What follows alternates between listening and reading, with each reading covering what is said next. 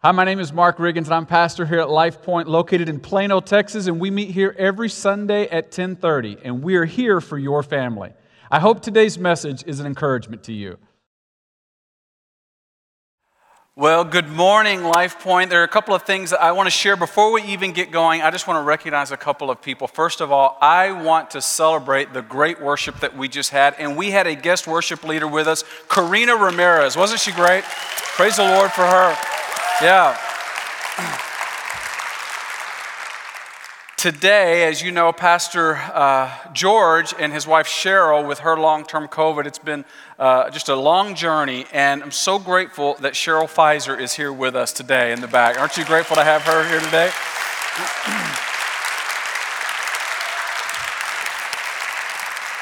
And a faithful, faithful woman of God for many years here at Life Point is Mary Waterman. And Mary is here with us today. Can you just welcome her?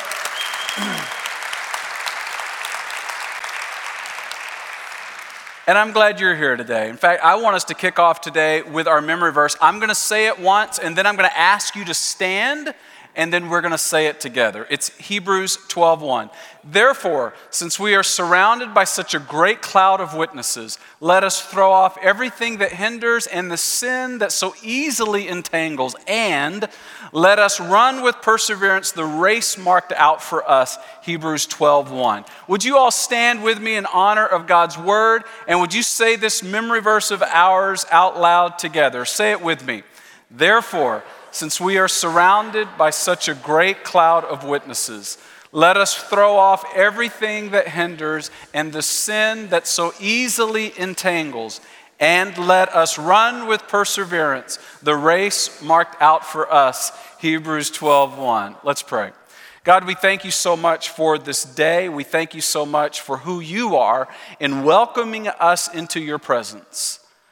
Lord, we're so grateful to just sit and rest in who you are, your love for us. May we just expand our knowledge today of who you are. I pray all these things in Jesus' name. Amen. You may be seated. It's good to see you all here today. I want to kick off today by just sharing a personal memory. In fact, it's the very first memory I have as a human being. I was three years old, and I was sitting in the high chair sitting around the dining room table, and my mom and my older sister Marcy were there. She's two years older than me, she was five, and she was showing off the fact that she could snap. And my mom was impressed with that and was kind of applauding her. And I remember sitting there trying to rub my finger and thumb together until it happened, and I snapped. And my mom and sister looked at me and they were so shocked and excited and proud that they applauded. And in my three year old little mind, I thought that my behavior plus their applause equaled love. Now, I was fortunate because as I grew up in that home, I quickly discovered you don't have to snap to get love. But that's the way a three year old thinks, right? And so, as we kick off our, our uh, conversation here today, I want to look at two questions that I think all of us struggle with. Does the right contact, conduct earn me love? Now, you know intuitively that's not right, and yet you're like me. You have a three year old brain that sometimes thinks the answer is yes. Or does the wrong conduct lose me love? And you have a three year old brain inside of you sometimes that thinks the answer is Yes.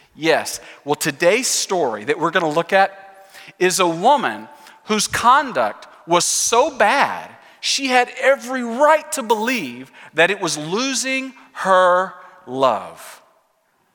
And then a hero comes along. Cue the Mariah Carey song right there, right?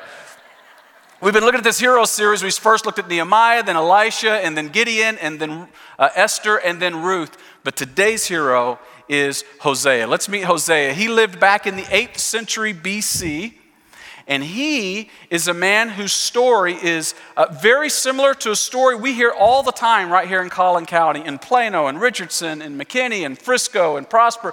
We see in Allen, all these cities around us, um, around the world, we see Hosea's story lived out. It is simply this there was a vow, then there was a broken vow, then there was a broken heart, then there was a broken home, then there was a broken life. What's different about this story is at the end of this story, there is this shockingly um, unconditional, extravagant love. In fact, I think the Hallmark Channel is trying to recreate this story over and over again, and I think they stink at it. But that's just my opinion.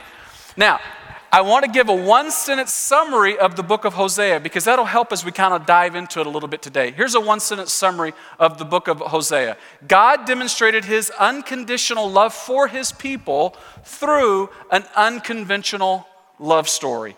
Hosea is going to marry a woman named Gomer and through that marriage, God will demonstrate his unconditional love. And to say it's an unconventional marriage or unconventional love story, well, you just got to stick around to see just how unconventional it really is. So let's dive into this story because it's complicated. And wow, is there a lot to learn. And ultimately, what we're going to learn is the answer to those two first questions Does our conduct determine God's love for us? With that, I hope you open your Bibles and join me. It's in Hosea chapter 1. If Hosea is a little bit trickier to find, so you may just look at the table of contents and save yourself some time and find the book of Hosea. It's the first of the final 12 books of the Old Testament known as the minor prophets. Minor not because they're less important, but because they're shorter in length. Hosea chapter 1, verse 2 is where we're going to look. And this is a great, great love story. Look at this Hosea chapter 1, verse 2. It begins with God speaking to Hosea. And the Lord began to speak through Hosea. And watch what the Lord says to Hosea. Watch this. Hosea, I want you to go and marry a beautiful woman of integrity. No. Hosea, I want you to go and marry a promiscuous woman and have children with her. For like an adulterous wife, this land, Israel, is full of guilty of unfaithfulness to the Lord. In other words, this marriage God is going to reveal demonstrates how God sees us. Now, you got to be thinking about Hosea. Remember, he's a single guy. All he's doing is what God has told him to do. And God says to Hosea, Hosea, come here. I want to introduce you to your new wife. Oh, and by the way, she's a prostitute. It's like, well, she's a what? Now, I got to be thinking Hosea because he so trusted God. I suspect that what he thought, oh, she was a prostitute, but God, you're so redemptive that you've changed her, and now for the rest of the life that we're going to live together, we'll live happily ever after. And God goes, no, actually, she'll continue to be an adulterous person. Now, don't you think Hosea's got to be thinking, God, why would you have me marry someone like that?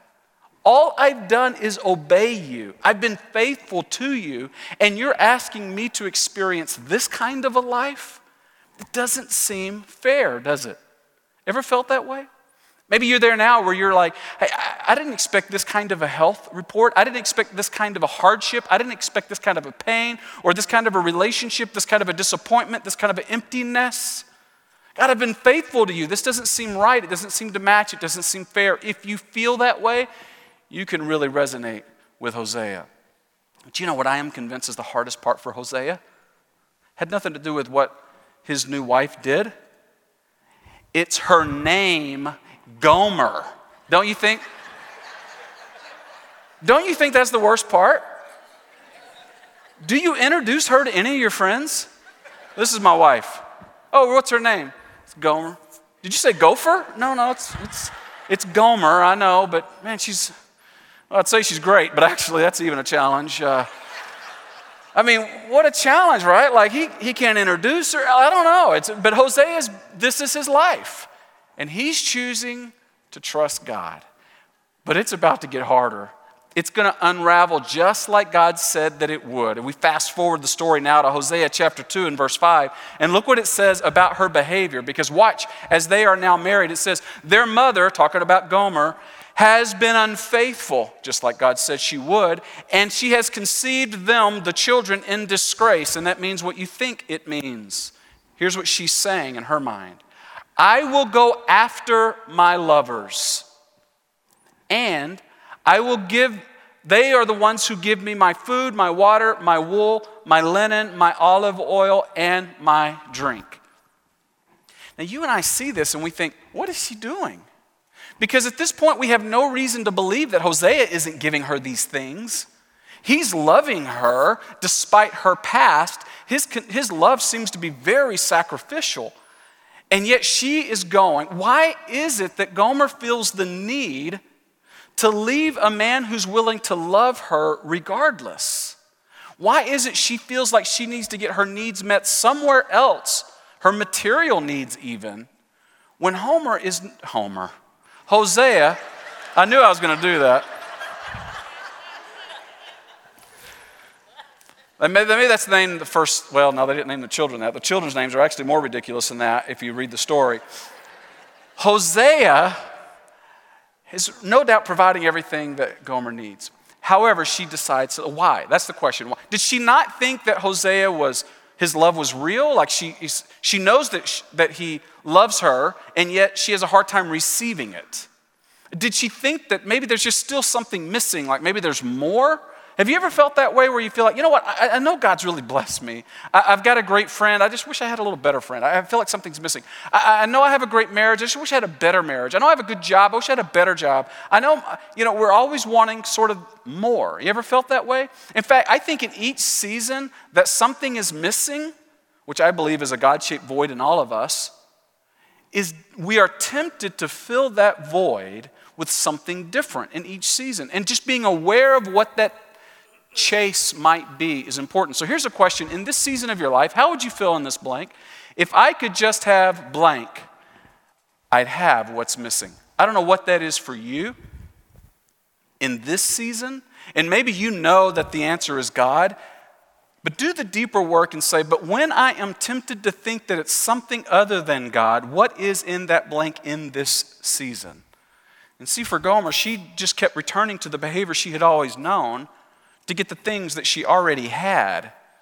It didn't make sense, but it doesn't make sense in my life when I do that, when I'm unfaithful to God, and when I look elsewhere for what only He can give me. There's a temptation in everything we do to think that something is missing and to be unfaithful to what we have, even the marriage or the commitments that we have. And right here, I just want to pause for a second in the message to share something personal. You know, our family has been privileged to be here at LifePoint for a little more than a year now. And when we came, we were excited about the opportunity. And over the past year, God has done something in our hearts as a family, Ginger and I and our kids, to begin to, to, to reveal something that He has revealed with both clarity and with a desire. And, and truthfully, in the 25 years that I've been in full time ministry, I have been privileged to be at some great churches. But this past year, what He's been revealing to us is unique. And here's what he's been revealing to us. He is revealing to us a desire and the clarity that this church, Life Point Church, is where we are to put deep roots and to spend the rest of our ministry with all of you as we continue to go forward. We feel like for us, that's like a marriage, it's a commitment, it's where God wants us to be.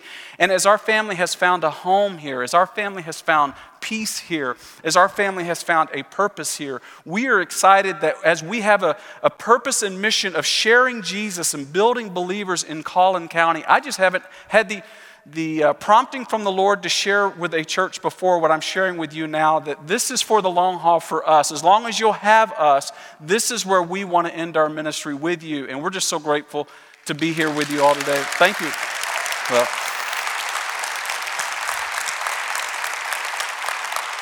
well thank you. Uh, I'm glad you didn't boo. That, that, felt, that would have felt weird. Um, so, Gomer is in a marriage and she wanders, she leaves. Now, I don't know about you, but I wonder what is God thinking in this moment? Is God thinking, I am so disappointed with her. I am so angry with her. Or maybe he's thinking, well, it's my job to love her, but I don't like her. She's at her worst right now. What does God think of Gomer when she's at her worst? And maybe that's how you feel when you walked in today. You feel like you're at your worst right now. How does God see you?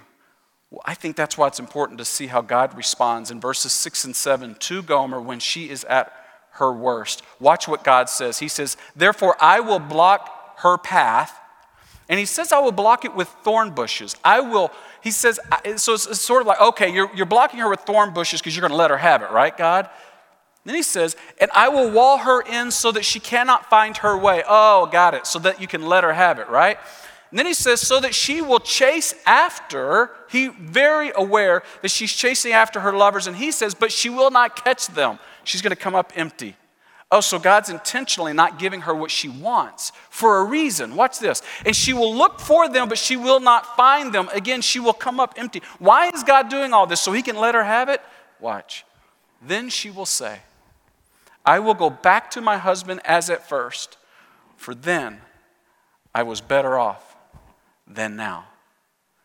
God, instead of hammering or hurting her when she's at her worst, He's orchestrating circumstances in her life, whether it's pain, emptiness, disappointment, so that she will feel the invitation to come back.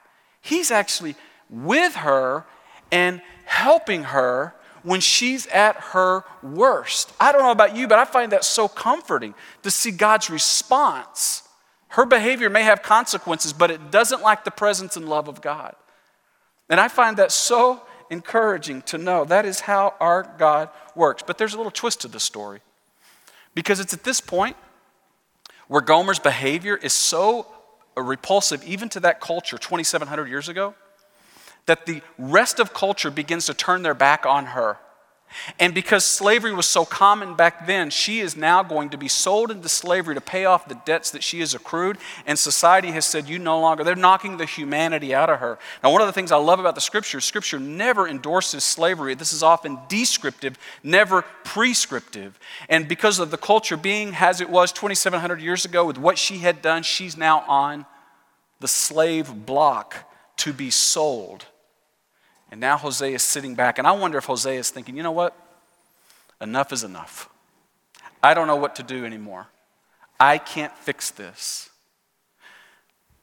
But I wonder what God's thinking. When everyone turns on Gomer, what is God doing? When everyone turns on you, when maybe you turn on you, watch what God's doing. Now we fast forward the story to Hosea chapter 3, verses 1 through 3. And we see the Lord said to Hosea, You're not saying enough is enough. You're not going and showing her and letting her have it. You're not seeking revenge. Instead, he says, Go and show your love to your wife again. Don't you love that? When I am at my worst and when everyone has turned on me, God shows his love to me again. His grace is always greater than my sin. And I can't out sin his love. Now, watch this. Though she, very honest about her behavior, though she is loved by another man and is an adulteress, love her as the Lord loves the Israelites, though they turn to other gods and love the sacred raisin cakes. In other words, I want you to love her the way I love my people. And that means when she's at her worst and the world turns on her, we go back in and we love her again. So watch what Hosea does. They're at that auction, they're at that slave market. I bought her, Hosea says. Think about that. He was already married to her, they already belonged together. And now he goes and he buys her. And in buying her and paying her debt, he frees her from slavery. Does that sound familiar at all to a gospel story you know? Where God has already made us, Jesus goes to the cross and pays for us so that we can go free. This is a beautiful picture that God is painting for us. He bought her for 15 shekels of silver and about a homer and a lethek of barley. And then I told her, You are to live with me many days. You must not be a prostitute or be intimate with any man, and I will behave the same way toward you. I'm not seeking revenge. I will be faithful to you despite what you've done. Wow. He had to purchase something he already had in order to set free his spouse. So now we come back to that original question, and that is this What is the relationship between our conduct and God's love? From this story of Hosea and Gomer, what's the relationship between our conduct? Do we have to snap for his approval? If we don't snap, do we have his disapproval? From this story, we are reminded of this hard truth. Number one, we are all unfaithful. As we've gone through this story, if you're trying to figure out who you are and who I am in the story, we are not Hosea in the story. we are Gomer in the story. In other words, we all have brokenness, we all have incompleteness, we all have that same broken depravity in our own hearts. And there will be times when we're doing better, but in the end, we will always fail and come up short. We are all unfaithful. And so, if our conduct determines God's love, we are all in trouble. No matter what the facade is, we are all in trouble. But here's what the story tells us the second truth is that God's love, that He loves you because of who He is, not because of who we are. And isn't that good news? In fact, if you don't hear anything else today, I hope you just hear this. God is madly in love with you, not because of your conduct, but because of His character. He loved us first, and He loves us consistently, and His love has nothing to do with us. It's all about His character. Now, some of you who are here today, all you see is your past. All you can see is the failures. You look in the mirror and you see all the things you're coming up short. You're seeing all of the ways in which you've failed. Can I just tell you, if you hear anything else today, would you just hear that God sees you and He will take you back in a minute because He wants to show you His love again. It's who He is, despite what you've done. Now, with that said, I'm reminded of a story of a businessman who was in Chicago and he was looking for a wife and he went down to Kentucky. And when he did, he went down there and he ended up finding someone that he married, and they moved back to Chicago. And they were married for about three years. And, and then, unfortunately, she became very ill. And when she became ill, it became so serious, she eventually went into a coma. And when she went into a coma, he wanted so badly for her to be healed that he ended up moving out to the suburbs, thinking a more peaceful environment would lead to her healing, but nothing changed. So he eventually thought, well, I'll take her back to Kentucky because down in Kentucky, that's a familiar place for her, and her home maybe there will lead to healing, but nothing changed. So he brought her back to their home in Chicago, and it was there that over a few days, him staying there with her night and day, surprisingly, she began to stir, and she eventually became healed. And the very first thing when she came to, she said, I feel like I've been on a really long journey where were you? And he said, Babe, I've been with you every step of the way. You just didn't know it. That's how God sees you. I want you to see this because in the end of the story, we're just seeing Hosea uh, and Gomer, but now we're actually seeing God and us. In, in, in Hebrews, or Hebrews, Hosea chapter 11, verses 1 through 4. This is how God sees you. This is so important. He says, When Israel, these are his people, when they were a child, we're talking like Abraham and Sarah, and all of a sudden, then there's Isaac, there's Jacob and Esau. When Israel's in its infancy, he says, I loved them. And then out of Egypt, so now we have growth in the nation. They've gone for 400 years where they eventually are rescued by God. He says, Oh, out of Egypt I called my son. There's a deep love. But the more they were called as they went back to the nation, to the, to the promised land, to Canaan, to Israel, he says, the more they went away from me, just like Gomer did. And they sacrificed to the Baals and they burned incense to images. And it was I who taught Ephraim, talking about the northern kingdom, one of the primary tribes there. I taught them to walk. I love that. God's been with them all the way. He says, I took them by the arms, and they did not realize that it was I who healed them. And he goes on to say, I led them with cords of human kindness. When people were good to them, it was me working through their behavior to show them kindness. And I did that with ties of love. And to them, I was like, here's how God sees you. To them, I was like one who lifts a little child to the cheek, and I bent down to feed them. I just want to tell you, God is madly in love with you. And even if you don't see Him, He sees you.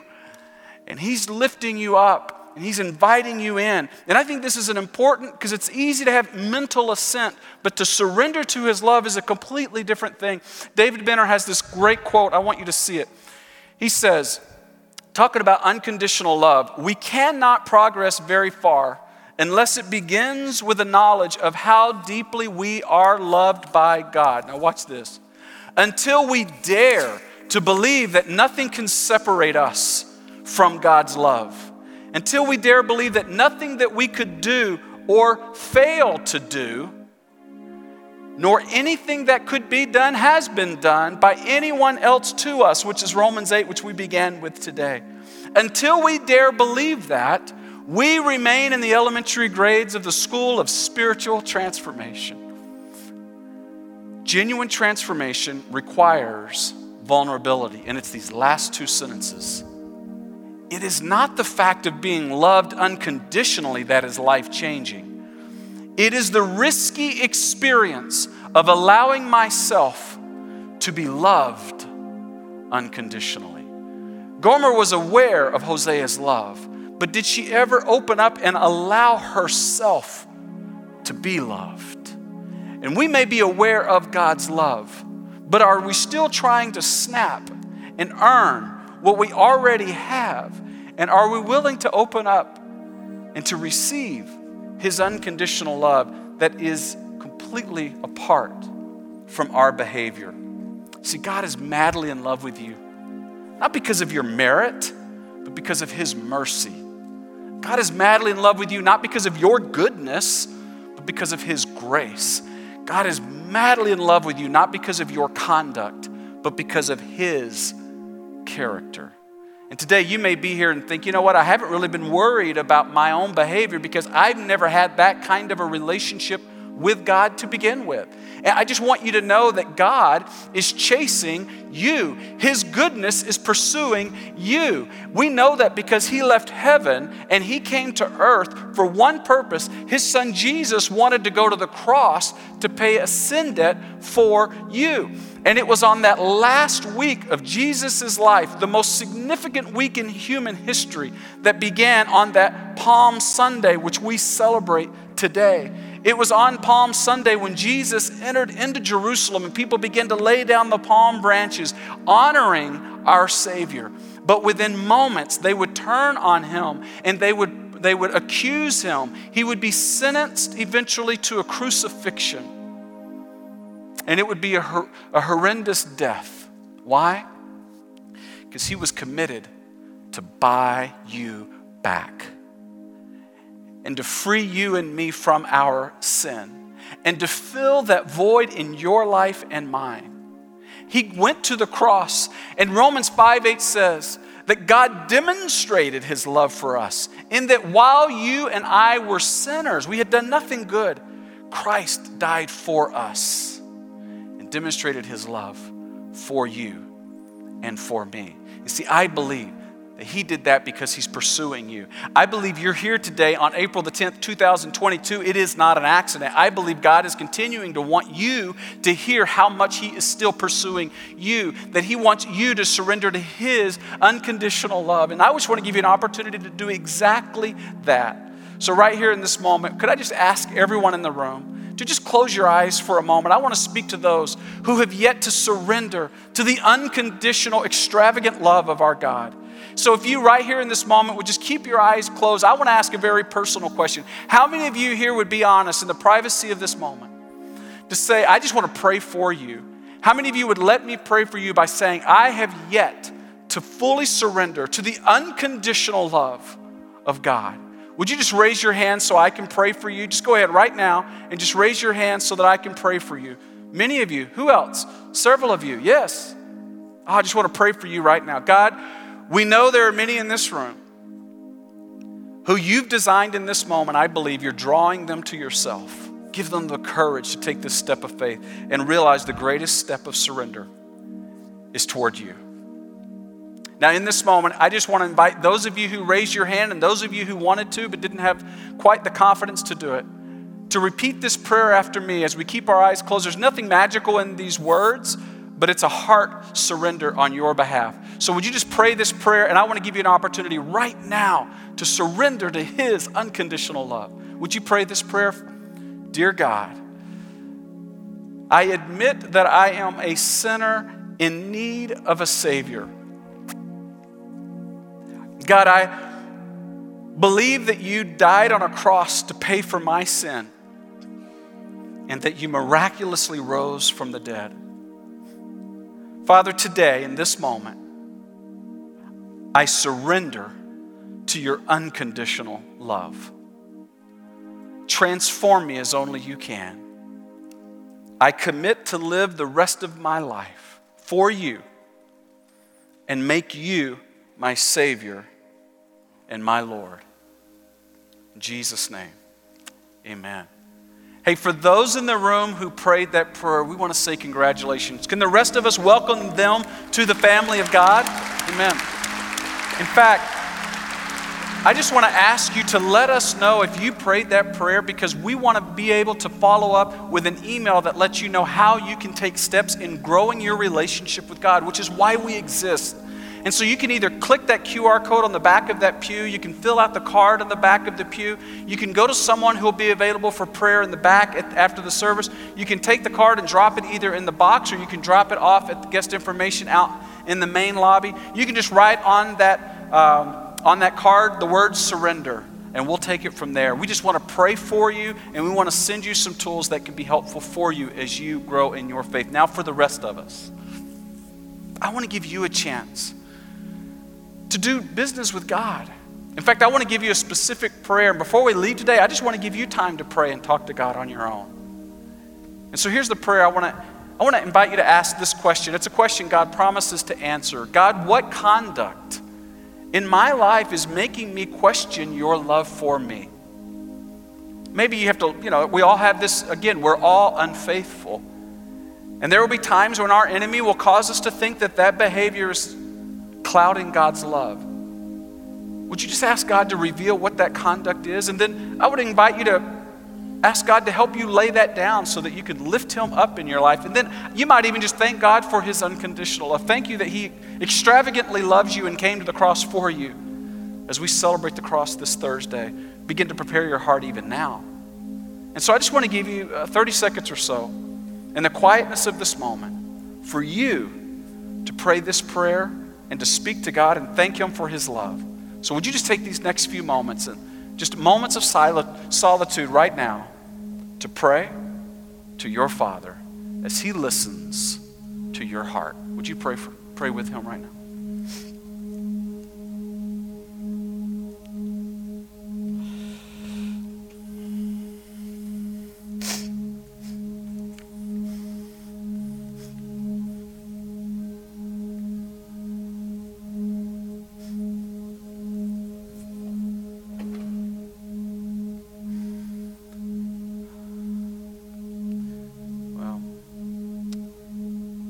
Father, we're so grateful. God, grateful just feels so insufficient. We're overwhelmed by the thought that you know everything and you still love us relentlessly. God, when we even get a glimpse of that in a song or in the movie, we're moved because it draws us back to you. Lord, Lord, could we, could we just like never before, not just know it, but experience what it's like to lean into your unconditional love. In this moment, I pray. Amen. I'm going to ask you all to stand. We're going to sing a closing song. Would you just stand with me? And as we sing this song together, oh, it's a perfect song. As God's goodness is pursuing you and me in this moment, in this beginning of a holy week, we are reminded how much He's, the lengths He's willing to go to pursue us.